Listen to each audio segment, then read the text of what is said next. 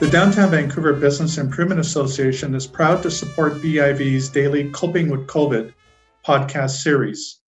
And now that there is a plan to safely restart BC, we hope you'll join us in supporting your favorite local businesses. From restaurants to retail, our downtown businesses need us now more than ever. Thanks, everyone, and stay safe.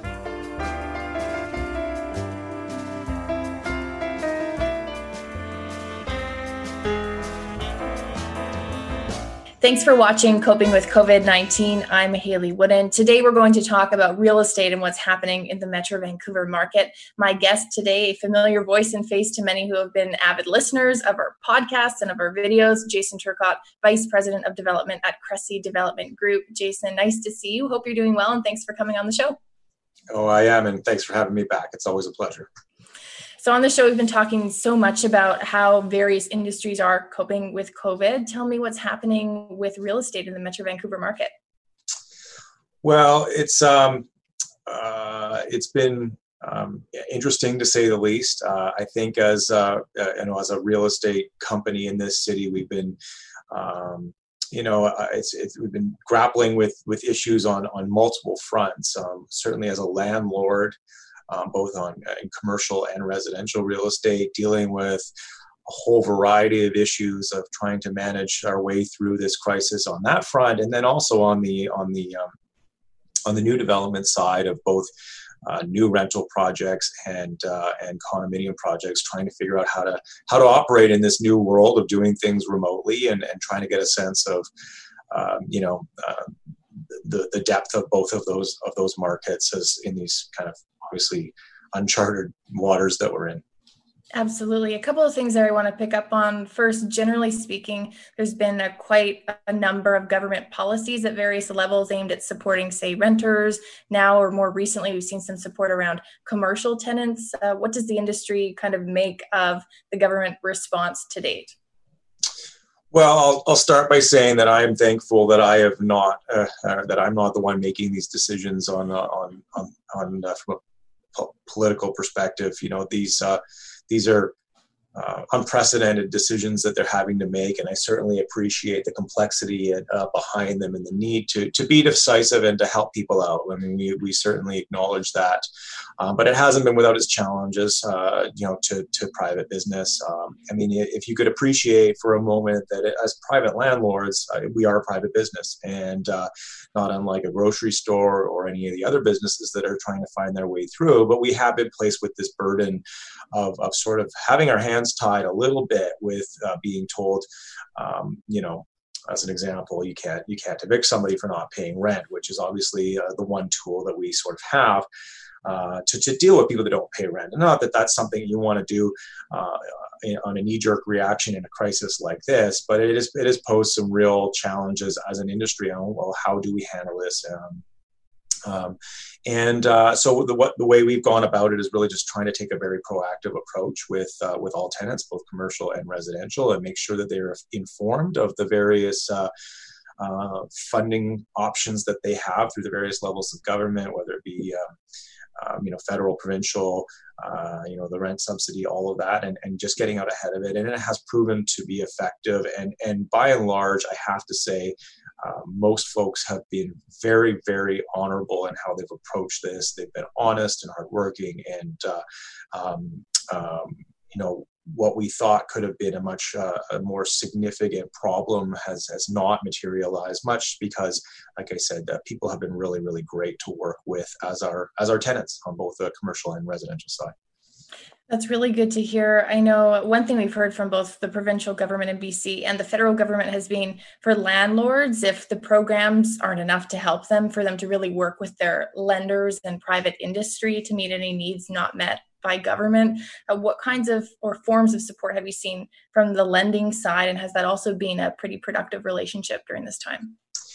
Yeah, that hasn't been a piece that that, that we've um, that we've dealt with too too much directly. I, I know that some of the tenants who have um, um, debt obligations on their businesses, uh, you know, have certainly gone down that avenue. It's a it's a web that we're still sort of untangling.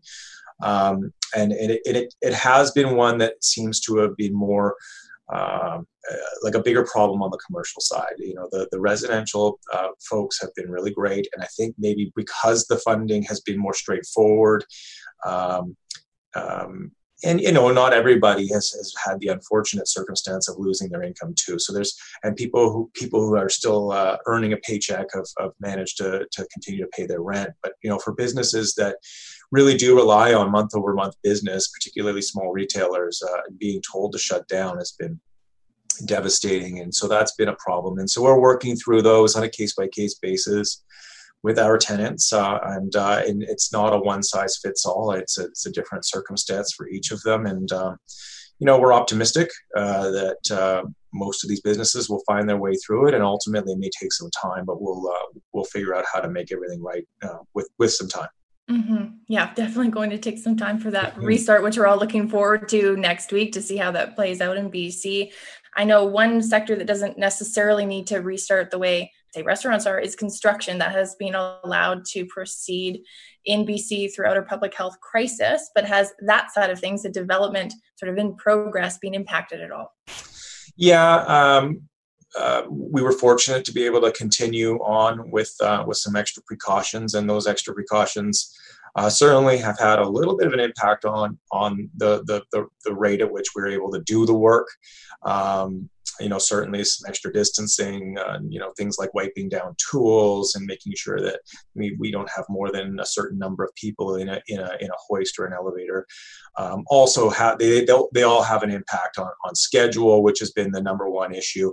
Um, and certainly at the beginning, I think when people were still trying to wrap their heads around how severe this issue was, and there was still a lot of misinformation out there, we did see uh, uh, body counts on our construction sites dip considerably for the first couple of weeks, and then I think people got comfortable with with um, the new measures that have been put into place, the extra precautions, and also there was a sense of relief that you know I'm I'm still able to go to work and get a paycheck and, and I can do it in a safe environment, and so we've actually seen the the production level pick back up a bit, which is which is encouraging.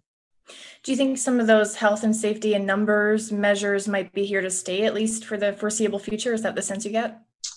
Yeah, I don't I don't see those going away anytime soon, and and um, and frankly, some of it's probably a, a you know a, a, good thing to, to to stay with us beyond even this. You know, just extra precautions around making sure that we're we're always thinking about people's health and wellness uh, at, all workplaces, including construction sites. Uh, certainly, there's a there's a culture in construction of you know uh, grin and bear it and, and you know a toughness that goes that is associated with that. And we need to make sure that you know even in that type of an industry we're, we're always being mindful of people's health and safety Mm-hmm. I know uh, that when we have you on the show, we talk a lot about supply and the issues around supply, and obviously those issues haven't gone away. But when it comes to developers' appetite, say, to carry risk throughout what we know can be a fairly long development process, has that been impacted at all when we look sort of at the situation our economy might be in in the short, medium, or maybe longer term? Yeah, that's a great point you make. I mean, it's it's it's been a uh, maybe the most discussed topic in our office and and you know with folks at City Hall, et cetera, is that um, we've operated in an environment here that uh, probably spans the better part of 20 years, where because of the robust nature of this real estate market and how um, how um, predictable and consistent it has been, uh, where it's been a relatively low risk. And I put air quotes around low risk because there's st- certainly still a lot of risk involved, but not like today. Um, we were starting to get into a higher risk environment before COVID, but then you, you know when you start to bring in something like this that we don't even know what the outcome is going to be, uh, we don't know what the outcome could be on on things like uh, shutdowns of sites. You know, that's a risk uh, if, if, if in fact this had gotten worse or we see a second wave. All of these types of things have now put that risk level, which we would say, uh, relatively speaking, had been at an all-time low for the better part of 20 years, into a much, much higher place.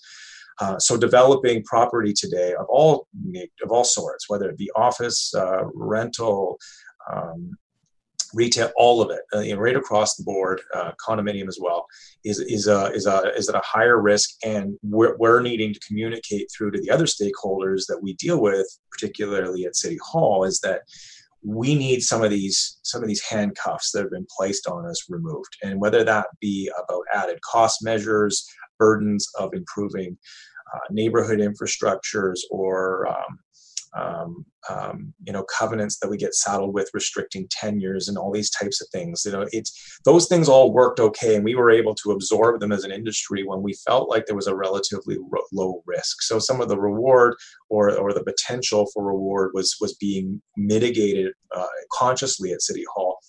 But as an industry we tolerated it to a degree because it came with that, that, that generally that lower risk.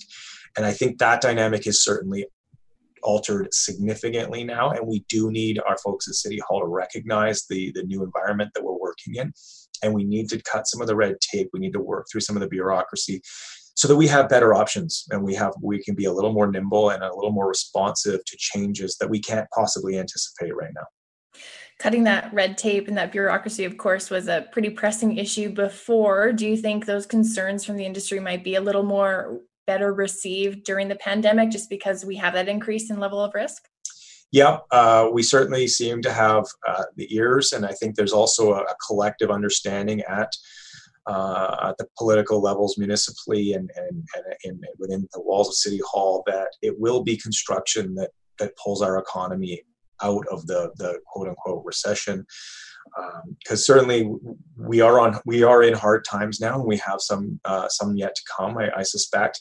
And construction has always been a major major major piece the largest piece of our gdp in this province uh, particularly and it will be what pulls us out of this. Uh, you know the, the number i hear often thrown around is 40% of, of people in this province are employed either directly or indirectly uh, in construction of some manner. And so um, so cities uh, across the board, I think all levels of government are recognizing that and and the need uh, to facilitate uh, construction.